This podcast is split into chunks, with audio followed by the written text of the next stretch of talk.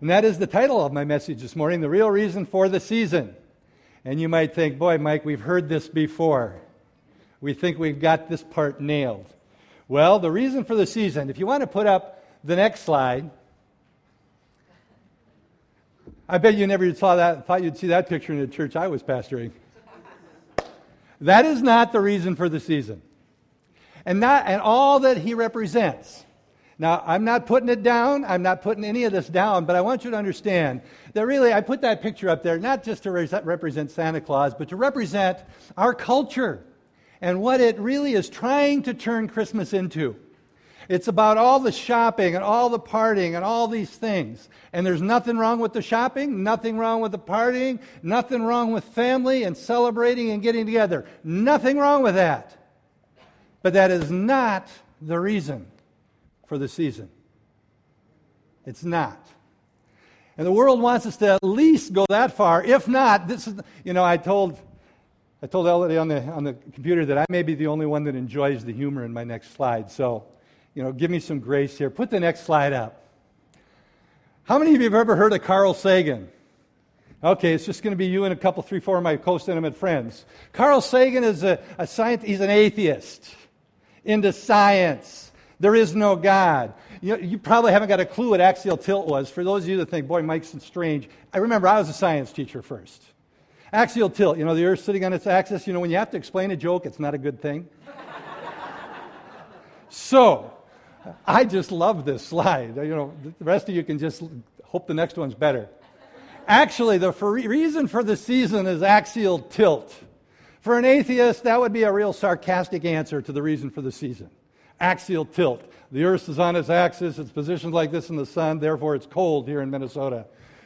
You know, we could wish reason's greetings. Reason is their God, the atheist. Merry Carlmas. Okay, get the next slide up there. I'm losing them.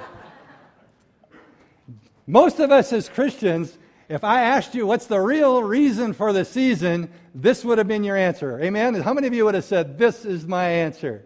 You're, you're, some of you are afraid because you feel like Mike's setting us up. he does this all the time, he's setting us up.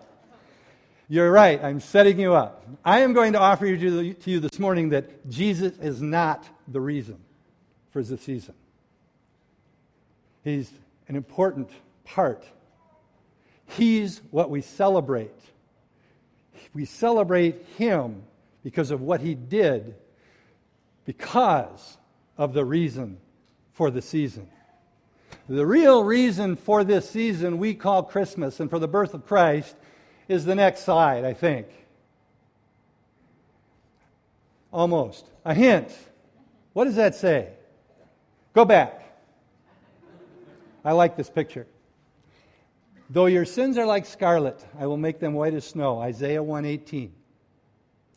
If you hadn't already seen the next slide, that would give us a clearer picture of what the real reason for this season is. Sins are as scarlet. The real reason for the season is sin. Sin. Now, I'm not trying to be a Scrooge and ruin your holiday, but if we don't understand this, we miss what we're really celebrating. Have you ever, ever had anybody say something like this to you? You guys and your Jesus stuff. What do I need Jesus for? Now, if you haven't heard somebody say that or ask you that question, I want to challenge you that you haven't been sharing the good news of the gospel near enough. Because if you start sharing the good news of the gospel and you start sharing about Jesus, you're going to run into that. What do I need Jesus for? I got a new car. I got a big house. I got nice clothes. I got a little bit of money in the bank. Got food in the refrigerator. What do I need Jesus for? You guys just need a crutch. You are a bunch of wimps. I mean, what are you guys doing here today? Jesus. Well, if you don't understand the reason for the season, you don't understand why you need Jesus. You don't know why you need Jesus. The reason for the season is sin. And what I'm going to do just very briefly this morning, with more minutes than I thought I'd have, is look at Matthew. So if you want to turn to your Bibles in Matthew, I'm going to kind of just look kind of briefly at the different segments of what we call the Christmas story in Matthew. Matthew, basically chapters 1, 2, maybe 3. and look at what Matthew is trying to tell us. Now, I'm not going to put this first part, first scriptures on the screen, and I'm not even going to read them all because I'd make a fool of myself trying to pronounce all these names. And I can only do that so many times a day. So, if you look in, if you have your Bibles in Matthew chapter 1, I'm going to read verse 1. Remember now, Matthew is primarily writing this to a Jewish people a people that have been expecting a Messiah for a, a, long, long, long time. And he's writing this, of course, after Jesus has come. He's been on the earth for about 33 years. He's since been crucified, dead, buried, and raised from the dead and ascended to heaven. But he's still writing this story so people would get it, and he's writing it primarily again to the Jews. And he starts out in verse 1, he goes like this The book of the genealogy of Jesus Christ, the son of David, the son of Abraham.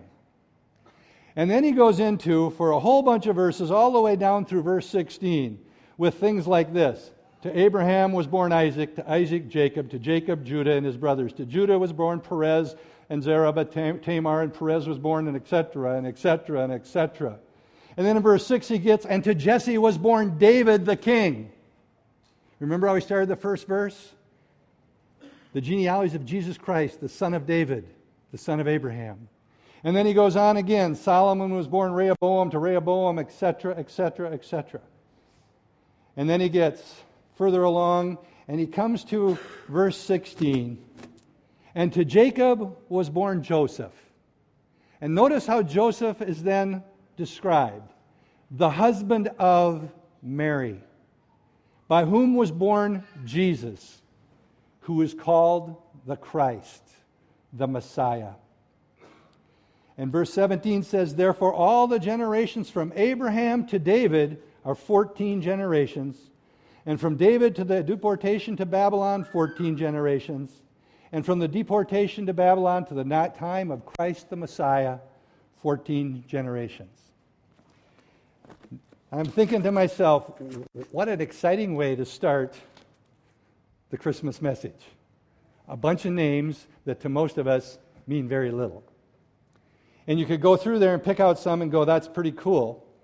But I think what we need to look at and understand here is, first of all, the foundation of Christmas. And we're going to come back to Matthew. If I asked you the foundation of Christmas, you might say something like this Well, in the Bible, it evidently is Matthew and the, and the Gospel of Luke, and it seems to be focused on the Christmas story, the birth of Jesus in that manger in a little town of Bethlehem, the foundation of Christmas. Again, I want to offer you this that is not the foundation of Christmas at all. That is the story of the first Christmas, if we want to call it that, but the birth of Christ. That's what it is. Where do you find the foundation, the first foundational verse about the birth of Jesus? Well, you got to go all the way back to Genesis. In Genesis chapter 3, verse 15, here's what's happened God has created all that exists, He has created man in His image. He looked at man and said, You know, it's not good that man be alone. And he created Eve in his image. And we had Adam and Eve. And he placed them in the perfect, perfect environment of, of Eden. No sin on the earth, no sin on the planet. None. They would have lived forever. All they had to do was avoid eating the fruit of one tree. And Satan, the devil, came in the form of a serpent and started speaking, tempting Eve. Sidebar Does anybody wonder why they don't throw any shock at a snake talking to them? Makes me kind of wonder did they communicate with all the animals? I don't know, back on track. But it's interesting to me. And they eat of the fruit and sin enters the world, and the penalty for sin was death. And this is where verse 15 comes into play. After God speaks to Adam and Eve, he turns and he looks at Satan, the serpent. And he speaks these words I will put enmity between you and the woman, and between your seed and her seed. He shall bruise your head, and you shall bruise him on the heel. When you look at that verse, it, it's like, what's this bruising stuff? The bruise on the heel is almost uh, uh, uh, uh a, a, a Hebraism or a, or a phrase that would simply mean to trip up. He's saying, way back in Genesis, the prediction that there was going to be a baby named Jesus born, and he would crush the head of Satan. Satan would trip him up. It would look like God's plans are being thwarted and stopped that day when Jesus is being nailed to a cross. I'm sure every, every demon that on the earth with Satan was screaming in joy. We got him. But the reality was the power of sin, the power of death was broken. He was crushed. His head was crushed. He was destroyed. His authority broken. And in that verse, we see the reference to the seed of the woman. That is a clear reference in Genesis chapter 3 that this seed, the seed is Jesus. And the seed of the woman, because it was a virgin birth. That is the foundation of the whole thing we call the Christmas story. Right there in Genesis chapter 3. Sin had came into the world. And though Adam and Eve, and because of Adam and Eve, all humankind from there on out was sentenced to death because of sin, condemned because of sin. But God, in His amazing mercy, gave a promise of redemption right there in the garden, right in the face of Satan, through the one who would be born of a virgin Jesus Christ, the Messiah. In Isaiah 7:14 it says this, "Therefore the Lord himself will give you a sign. The virgin will be with child and will give birth to a son, and you will call him Emmanuel." And for those that may not know, Emmanuel simply means God with us. So, way back in Genesis, the reason for this season took place in the Garden of Eden sin. That's why Jesus had to come. And if we don't understand the reason, what would we have to celebrate about the fact that he came? Great, a baby. Great, Jesus. Okay, God in the flesh. But it's the why. When we understand that there is a sentence of death on everybody who does not know Jesus Christ as their Lord and Savior, they are condemned to hell. And that was every single one of us until we accepted the gift of salvation through Jesus Christ.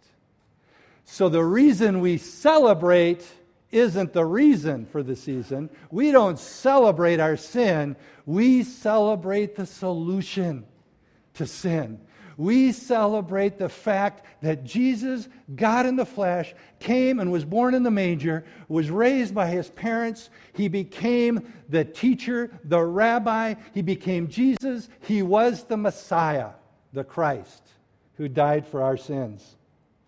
That's what we need Jesus for. That's really an, a, a lengthy answer to the question when someone says, What do I need Jesus for? We've got it made. Most Americans don't think they need Jesus. That's why most Americans embrace the celebration of what our culture declares. And again, I love family gatherings. I love getting presents. I love giving presents. I love all that. But that's not what Christmas is about. And the enemy will use those good things to distract us from the real reason of this season the birth of our Redeemer, the birth of the Messiah. And I believe when we look at Genesis, or excuse me, in Matthew 1, in those first 17 verses I just mentioned to you, I believe as Matthew was speaking primarily to Jewish people, he is trying to drive home the reality that this is who Jesus is. He is the Messiah. He starts in verse 1 and he says, The genealogy of Jesus Christ, the son of David, the son of Abraham. Jesus, the Messiah. Christ, Messiah, same meaning. The Messiah, the son of David, the son of Abraham. And if we look at a couple of scriptures in the, in the Old Testament, to show that he's the offspring of David was a big deal to the Jewish people because that's who they expected. They expected a king riding in on a white horse with a great big sword and he would be a descendant of David. Well, they missed part of it. In Isaiah 9 7, it says, Of the increase of his government and peace there will be no end. He will reign on David's throne and over his kingdom, establishing, upholding it with justice and righteousness from that time on and forever. Matthew is nailing this down for him. David, he would be of the lineage of David. The Messiah is coming from the lineage of David. Yes, this Jesus fit the bill. And his reign will be forever. He's going to be an eternal king. It should change their mindset, even though they're looking for an earthly deliverer, a king on a white horse or something. It would never work. An eternal king. And then we can look and see that in, in the offspring of Abraham, in Genesis 12:3 and in Genesis 22:18 in both cases. And I'm just going to read 22:18. It says, "In your seed, speaking to Abraham, all the nations of the earth will be blessed because you have obeyed my voice." And we can see that even in part of the Great Commission. Go into all the nations, making disciples in every nation, baptizing them because of what Jesus did. So Matthew is nailing it down. This is who Jesus is. He does fit as David's lineage, the eternal king. He fits as the son of Abraham, who is going to be a blessing to all the nations of the earth, to you and to me. He's nailing it down. And then we go on from that first segment of Scripture in Matthew to the second major section, and that's talking about Joseph, or excuse me, yes, Joseph, Mary's husband. And now, I've preached, and you've probably heard, and if you've studied it, you probably look at Joseph and think, Joseph's the main point of this segment of Scripture because that's who's talked about. I want to again offer to you that you're missing the main point. I, have talked about Joseph. You look at Joseph, you know, he's a good man, he's a righteous man, it says. He did not want to use the law to stone his pregnant, betrothed wife. He wanted to put her away quietly, not kill her. Oh, what a good man. Then the angel speaks to him. We could always make another sermon on that one. Hear the voice of God. Listen. Listen to God. Every one of us. And then we can say, he didn't just listen. Guess what he did that? He obeyed God. Awesome teaching, awesome truths, and there's nothing wrong with any of it. It's great stuff. But I don't think that's the point that Matthew was trying to make. I think what Matthew was trying to tell us, remember what he was doing in the verse 17 verses? Proving to them that Jesus was the Messiah.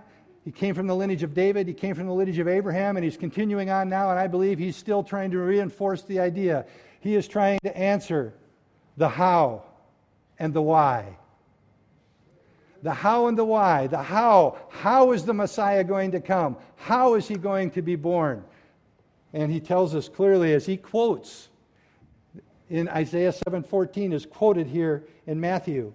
Therefore the Lord himself will give you a sign. The virgin will be with child and give birth to a son and we will call him Emmanuel, God with us. That is the how. And again, you can't understate the importance of that truth that Jesus was born of a virgin. There are all kinds of people out there trying to, you know, blow smoke at that thing and say, "You guys are nuts." She wasn't born of a virgin. It's not possible to be it's not possible according to man. But this could not be the seed of man. That's why when it got to, jo- to Joseph in the lineage, it said Joseph, who was married to Mary, who gave birth to God, Jesus, God in the flesh, Emmanuel. And he's reinforcing that here. This is the how. And it's so important when we diminish those things or when the world tries to diminish the virgin birth, don't listen to that. Because if it was not a virgin birth, Jesus was a failure as a Savior because he was condemned just like every one of us. Because he would have had the original sin. But he wasn't. He was God in the flesh. How'd that happen? I have no idea. I know the Bible says the Holy Spirit came and there was a baby. Praise God, that's good enough for me. The how and the why. And again, the why could be twofold here. For my sermon, it could be, yeah, here's the reason for the season. Matthew's point was, this is why he's coming. In Matthew 1, verse 21, she, meaning Mary, the virgin, will bear a son. You shall call his name Jesus, for he will save his people from their sin. That's why he came. He came as God in the flesh through a virgin, pure, holy, and righteous. The sin of, sin of humankind was not upon him, and he came to redeem us, to save us from our sin. Just think, the Jewish people at that time, they've been killing millions of animals for hundreds and hundreds and hundreds of years to cover their sin. And now here comes one who's going to just take it and wipe it away, wash it away, forgiven them. It's done. One time for all mankind. I think that's the real message of Joseph's part in the story. And the next segment of the story, it talks about the Magi or the wise men that we saw here in our little, our little play, the shadow play. The wise men come. And again, all we know is there were a few of them. We don't know how many. We assume three because they gave three gifts. We don't know where they came from except they came from the east. We don't know how far east. But what do we know? I'm going to just read a few of the verses, starting in Matthew 2, verse 2. By this time, they have been traveling a long ways for a long time. And they get to Jerusalem.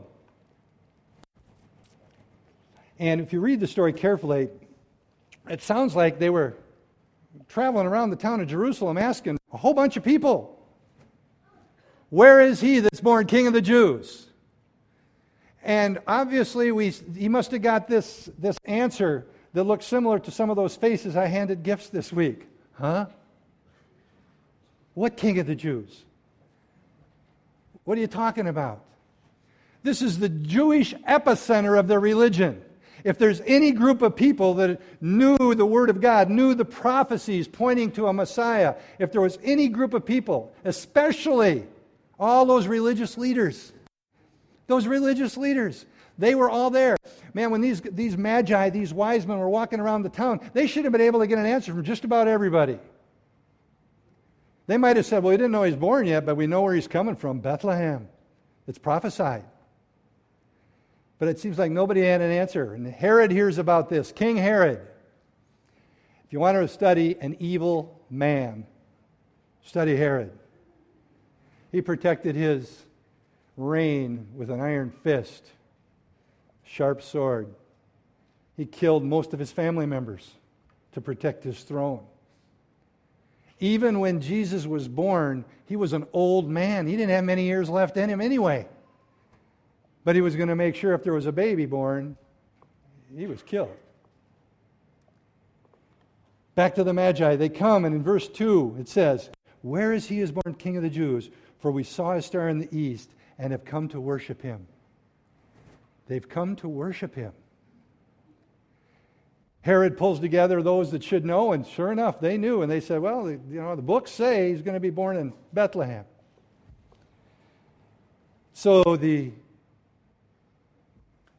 Magi are pointed towards Bethlehem. And this still baffles me when I think about it. These Magi from the east, they would have looked a little different than the typical person in Jerusalem. And they're asking this question about the king of the Jews. And they get an answer, and nobody else goes to Bethlehem, just them.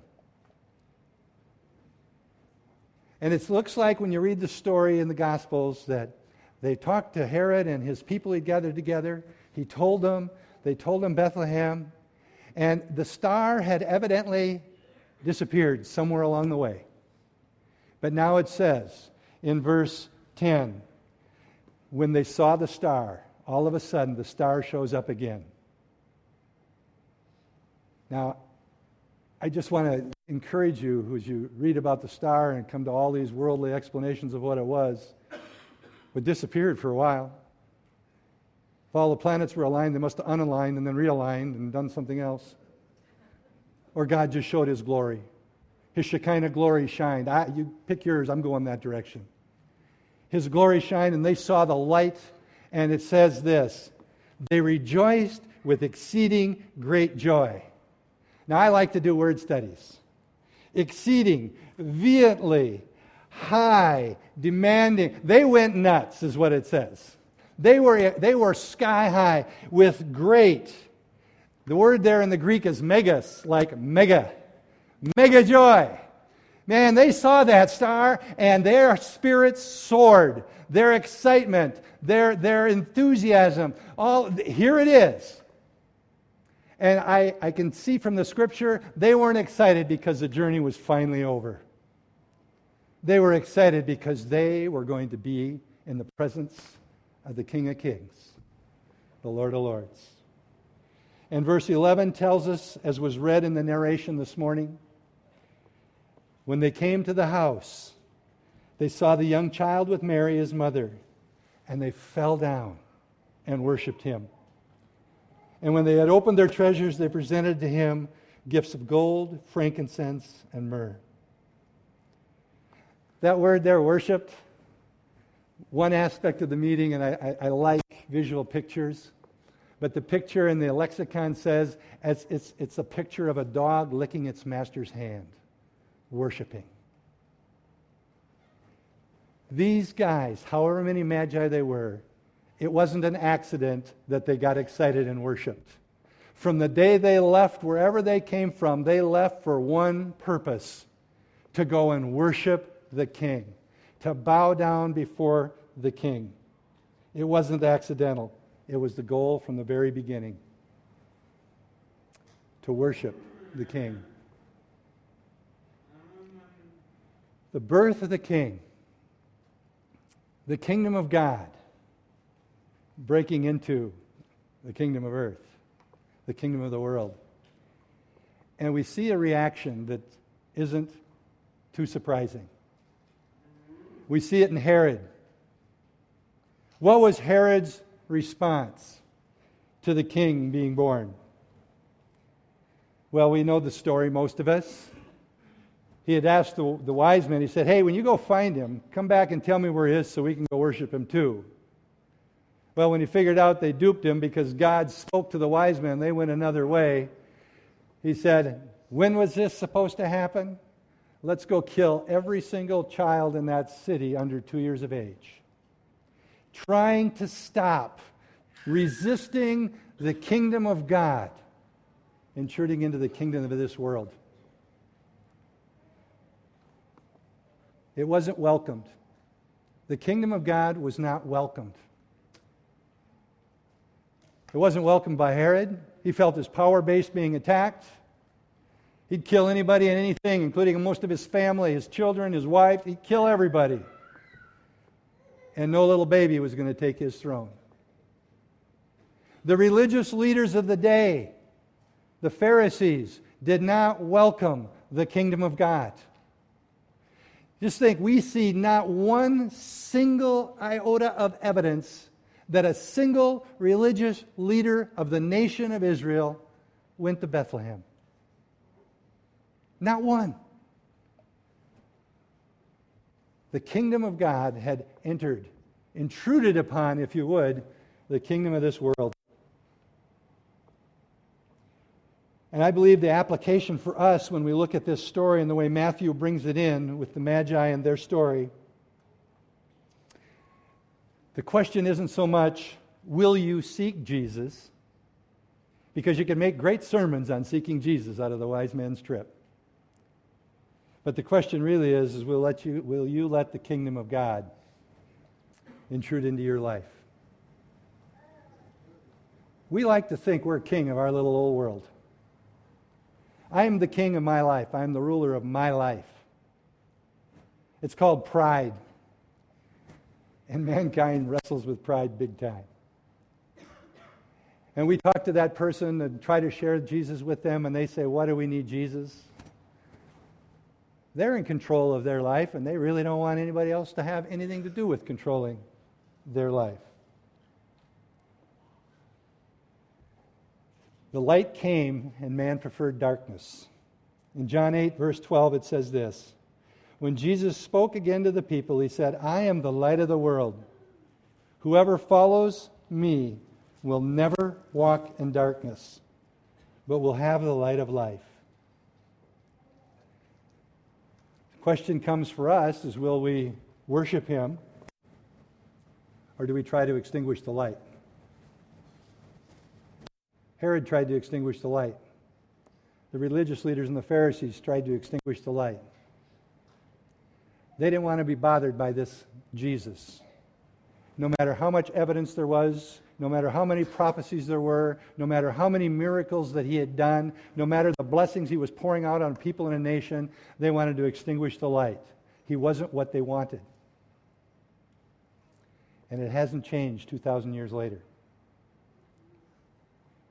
Most of the world is still living in darkness. And it's simply by the grace of God. Every single one of us in here, it is a grace gift of God that we have accepted the gift of salvation through Jesus Christ. And his expectation and his command is to go and share the good news. Share the good news of what God did in your life through Jesus Christ. Go and share the gospel message. And Christmas is an awesome time to do it because it's being talked about. At the very least, you can see the word everywhere and you go, gee, notice that? It says Christ. Let me tell you about him in my life. There's so many ways and so many opportunities to share Christ, even in a world that wants to extinguish that light. Because you and I are supposed to be the light. You and I are walking around carrying the living God in our lives by the Holy Spirit. He lives in you and He lives in me, and we're to go and be the light, to share the truth. The real reason for the season. Give them my answer, and you're going to see a lot of people look at you like you're a re- really a weirdo. Sin. But what do we celebrate? The reason we celebrate the season is Jesus. Jesus. It's so easy to just get enamored with or wrapped up in this thing we see on TV and all the cute plays and the neat little story about a baby in the manger. We might even call him God in the flesh, but in my mind's eye, I'm still seeing a little baby in the manger. What was laying in the manger was the creator of the universe. What was laying in the manger was the redemption of all mankind. What was laying in that manger was my Savior and your Savior. And that's what we celebrate. That God loved you and me so much that He took on the form of a man, a baby, and came to earth and allowed Himself to be nailed to a cross, tortured, to die for us because he's a just God. The payment, the payment for sin had to be made, and he had declared the, the, the price of sin was death. And you and I were condemned to die until that baby grew into a man named Jesus and died on the cross. So we celebrate the birth of Jesus. And I want to just offer to you once again to really understand what you're celebrating, you need to know why he came because the world was in sin. And still today, most of the world is rejecting that Savior. Jesus came to destroy the works of the devil. Jesus came to establish his earth, on this earth, his kingdom, and we will see the fullness of his kingdom when he comes back. But it's here now, and it's living in us. And to share that message and to experience all of what that has, it's kind of a verse, the verse for our church. For our visitors here, if you, you want to know what our mission is, John 10:10. 10, 10. The thief comes only to steal, to kill, and destroy, And Jesus said, I have come that they may have life and have it abundantly. That's what we celebrate Christmas for the abundant life of Christ in our lives today. Let's close in prayer as the worship team comes up here to close with the Christmas hymn. Lord, the, it's such an amazing story. With our natural minds, we can't comprehend hardly any of the details. A virgin birth, God in the flesh, a plan that required your son to die on a cross for me, for each one of us here. It's hard to understand. But Lord, I stand here and we are here as evidence, witnesses, living testimonies of what Jesus can do in the life of a person who accepts the gift of salvation. And Lord, I pray that if there is anyone here this morning that has never accepted the gift, never accepted the fact the reality that we were all sinners, needed a Savior, and that Jesus, your Son, is the only answer. There is no other way. I pray, Lord, that today would be the day that they would receive that gift of salvation and surrender their lives to you and let you, let you take control of our lives instead of us trying to sit on that throne. I praise you, Lord, and I pray that as we go through the Christmas season, meeting with friends and family, we don't forget the real reason for the season even as we remember why we celebrate.